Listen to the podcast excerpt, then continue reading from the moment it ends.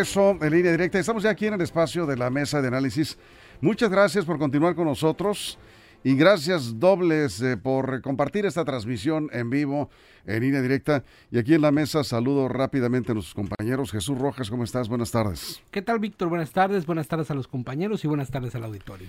Axel Avendaño, ¿cómo estás? Bienvenido a la mesa. ¿Qué tal, Víctor? Muy buenas tardes. Buenas tardes a los compañeros aquí en la mesa, a la producción y al auditorio, por supuesto, también. Aquí estamos listos. Armando Ojeda, ¿cómo estás? Buenas tardes. Muy bien, Víctor. Buenas tardes a todos ustedes. Adelante con el eh, desarrollo de la mesa. Así es. Y bueno, hoy vamos a hablar de este, de este tema. Es un tema internacional, pero a todo mundo nos tiene preocupado lo que está pasando con estas masacres, estas matanzas que se han dado con mucha frecuencia en estos últimos años, sobre todo en Estados Unidos, en escuelas. Hoy estamos hablando, por supuesto, de esta masacre en una escuela primaria de Texas.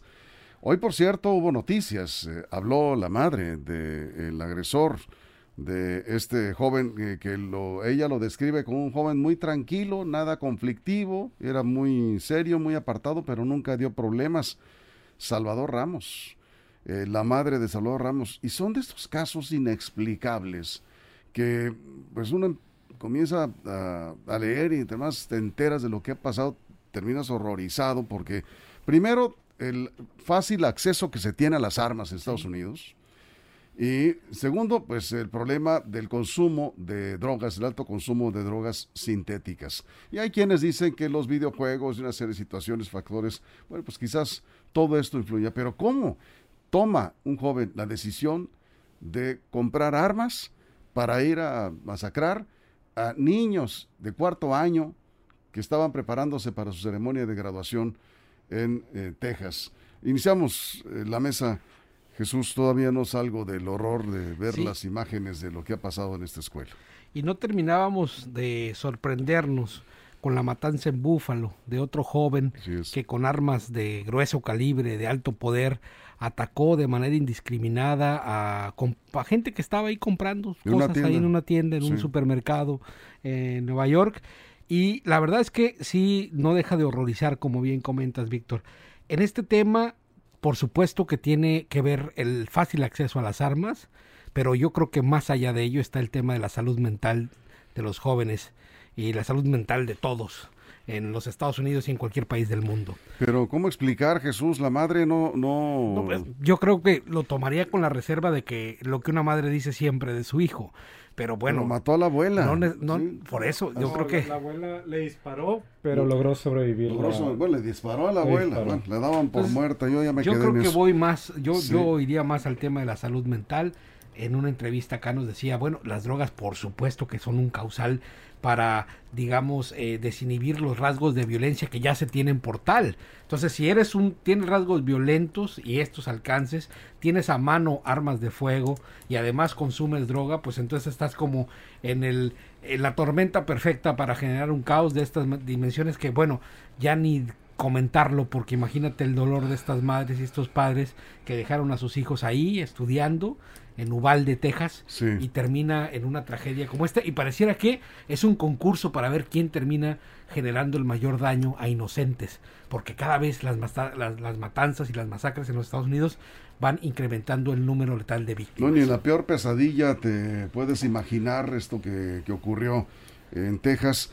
Y lo que me sigue llamando la atención es como la madre se dice sorprendida de lo que ella no puede creer que su hijo haya cometido ese crimen, Axel. Sí, yo he leído algunas otras eh, entrevistas que le han hecho a personas, amigos del atacante, de este joven de 18 años, Salvador Ramos, y hacen mucho énfasis en eh, que él sufrió mucho de bullying, al parecer tenía problemas de lenguaje, eh, como coloquialmente se le conoce de tartamudeo, batallaba para hablar y esto le generó pues muchas burlas en la escuela. Esto no, me remite también a otra masacre muy famosa en Estados Unidos a finales de los 90 en Columbine, donde también los atacantes, eh, uno de los motivos se dijo es que sufrieron bullying por parte de sus compañeros. Eh, yo creo que en estas eh, masacres o en estos tiroteos masivos en Estados Unidos confluyen una serie de factores. Uno de ellos, sin duda, es la facilidad con la que puedes conseguir armas de grueso calibre en la Unión Americana, en cualquier supermercado, en cualquier banco al que vas y abres una cuenta, te regalan un rifle. E, ese es un factor, pero también creo que está el de la salud mental, el de eh, estos resentimientos que existen entre la misma población hacia otros sectores, porque ya lo vemos, ¿no?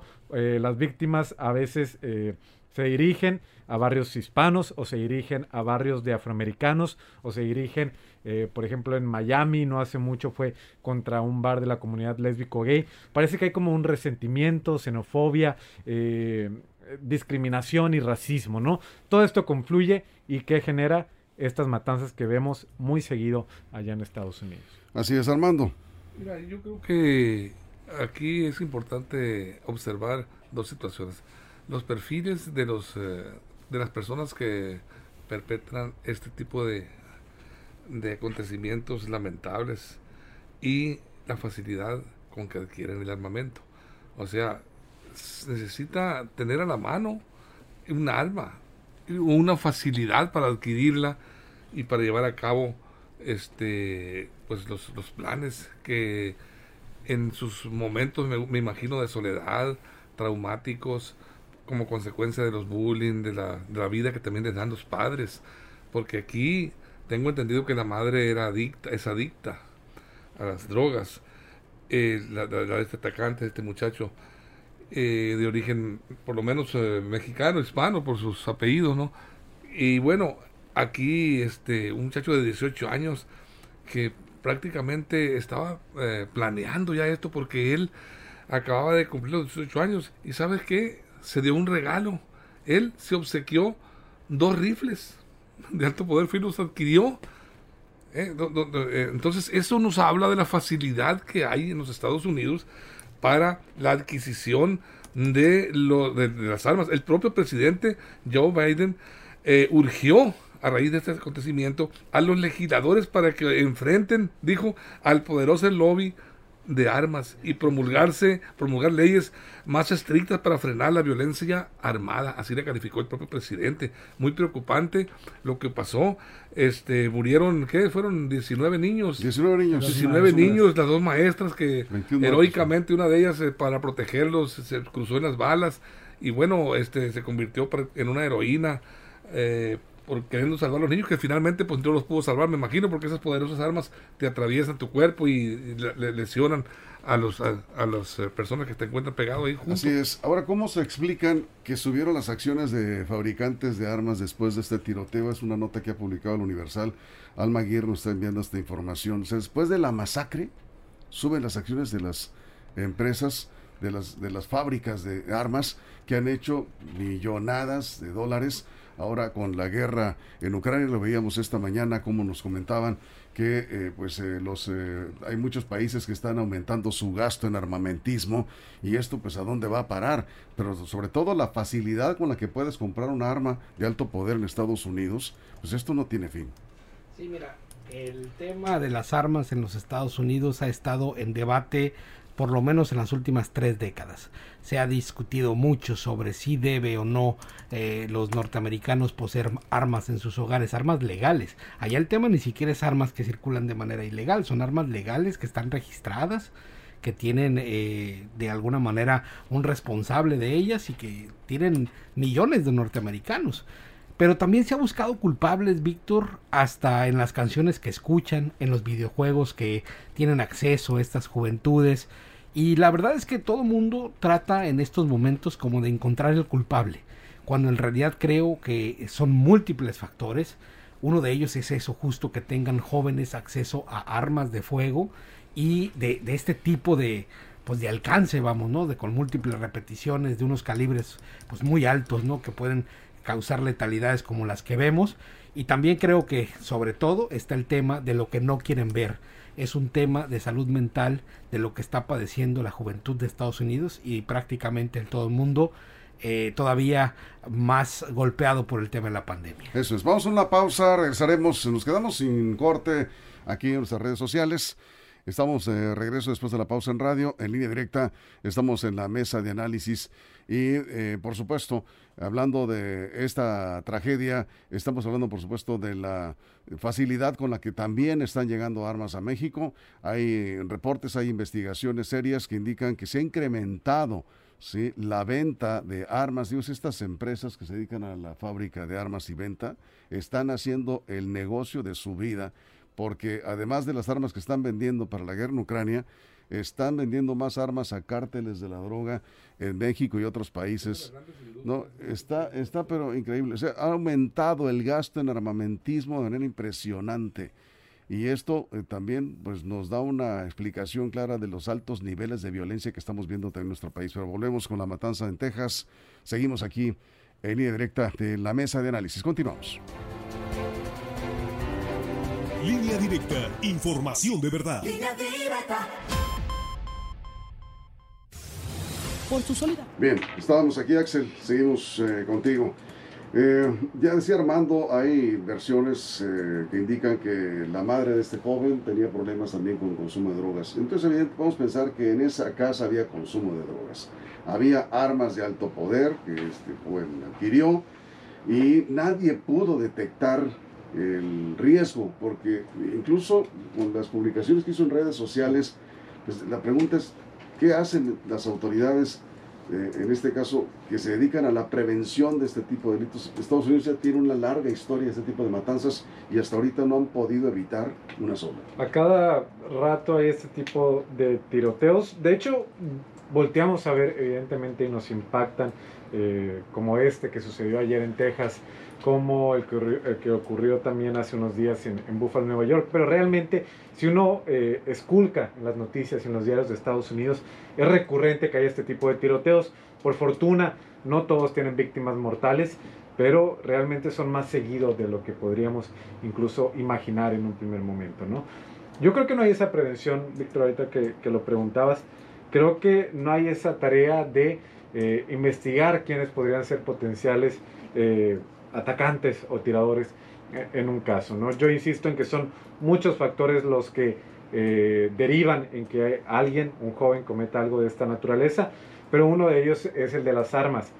Y yo me pregunto si no van a quedar en el aire las declaraciones del presidente Joe Biden, porque esto es, ha sido recurrente. Cada que hay una matanza sale el presidente en turno a decir ya va a cambiar esto, vamos a tomar acción.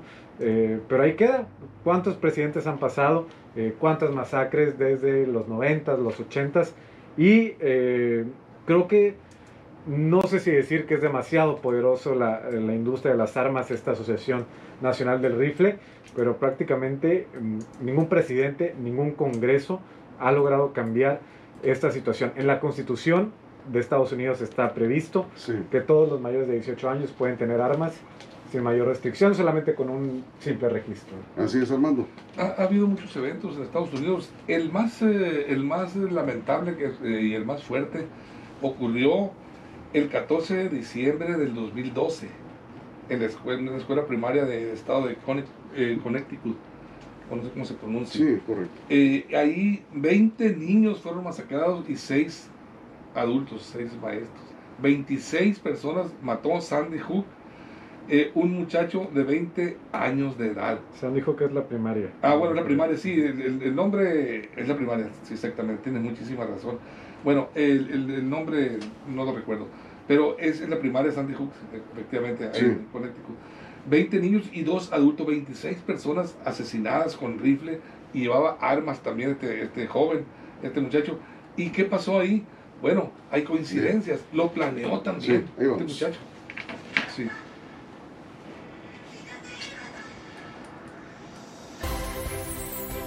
Estamos de regreso en vía directa. Bueno, estoy aquí algunos eh, comentarios que nos han llegado también algunos contactos que nos dicen, pues no hay que asombrarse mucho lo que está pasando en México con las armas que circulan con toda impunidad. Sí, pero hay que decirlo, no hemos tenido por fortuna y ojalá nunca se presente algo de esta magnitud. Sí ha habido ataques en escuelas, sí ha habido desafortunados desenlaces eh, de menores que ingresan con armas y que han detonado contra sus compañeros y contra sus maestros. Eh, desafortunadamente en el norte del país hay como dos dos casos. Eh, pero bueno, no son las magnitudes como lo alcanzamos a ver. y es precisamente porque los muchachos, los jóvenes, los niños deben de estar alejados por completo de las armas. No debiera existir la posibilidad de que existan armas en los hogares de bien de los mexicanos y las mexicanas, porque aun cuando sea para el legítimo resguardo de la integridad de los integrantes, se debe de tener muchísima precaución porque las armas en la casa siempre serán la puerta a algunos eh, peligrosos accidentes. Así es, Axel. Siempre, eh, bueno, esta discusión... El país más poderoso del mundo, el ejemplo de la democracia, el ejemplo de la justicia, ahí lo tenemos, vendiéndoles armas a cualquier chamaco para que festeje su cumpleaños teniendo un buen rifle al alcance y convirtiéndolo así en asesino. A lo que hemos llegado. Pues nos vamos, muchas gracias. Huicho López y Mireya Medrano pueden pasar por sus boletos. Son, son, es un pase doble para que se vayan al básquetbol con los pioneros en Los Mochis, ahí en las oficinas, en la recepción de RSN por la Cerdán, pasando Rosales, ya saben, ahí frente de la hielería Canal 5, ahí está RSN, ahí pueden pasar por sus boletos y que se diviertan. Suerte, pioneros. Nos vamos. Muchas gracias, Jesús. Gracias, Axel. Buenas noches. Gracias, Armando. Un abrazo a mi hijo Miguel, que cumple año. Ahora mismo un abrazo. ah, es cumpleaños, cumpleaños de mi hijo Miguel. Felicidades, Muchas felicidades. Eh. hubieras cantado las mañanas. Sí, hombre. de hablar. Bueno. Nos vamos, gracias a nombre de toda la producción, todo el equipo reportero. Lo esperamos mañana aquí mismo a las 6 de la mañana, tempranito, con toda la información en línea directa, información de verdad.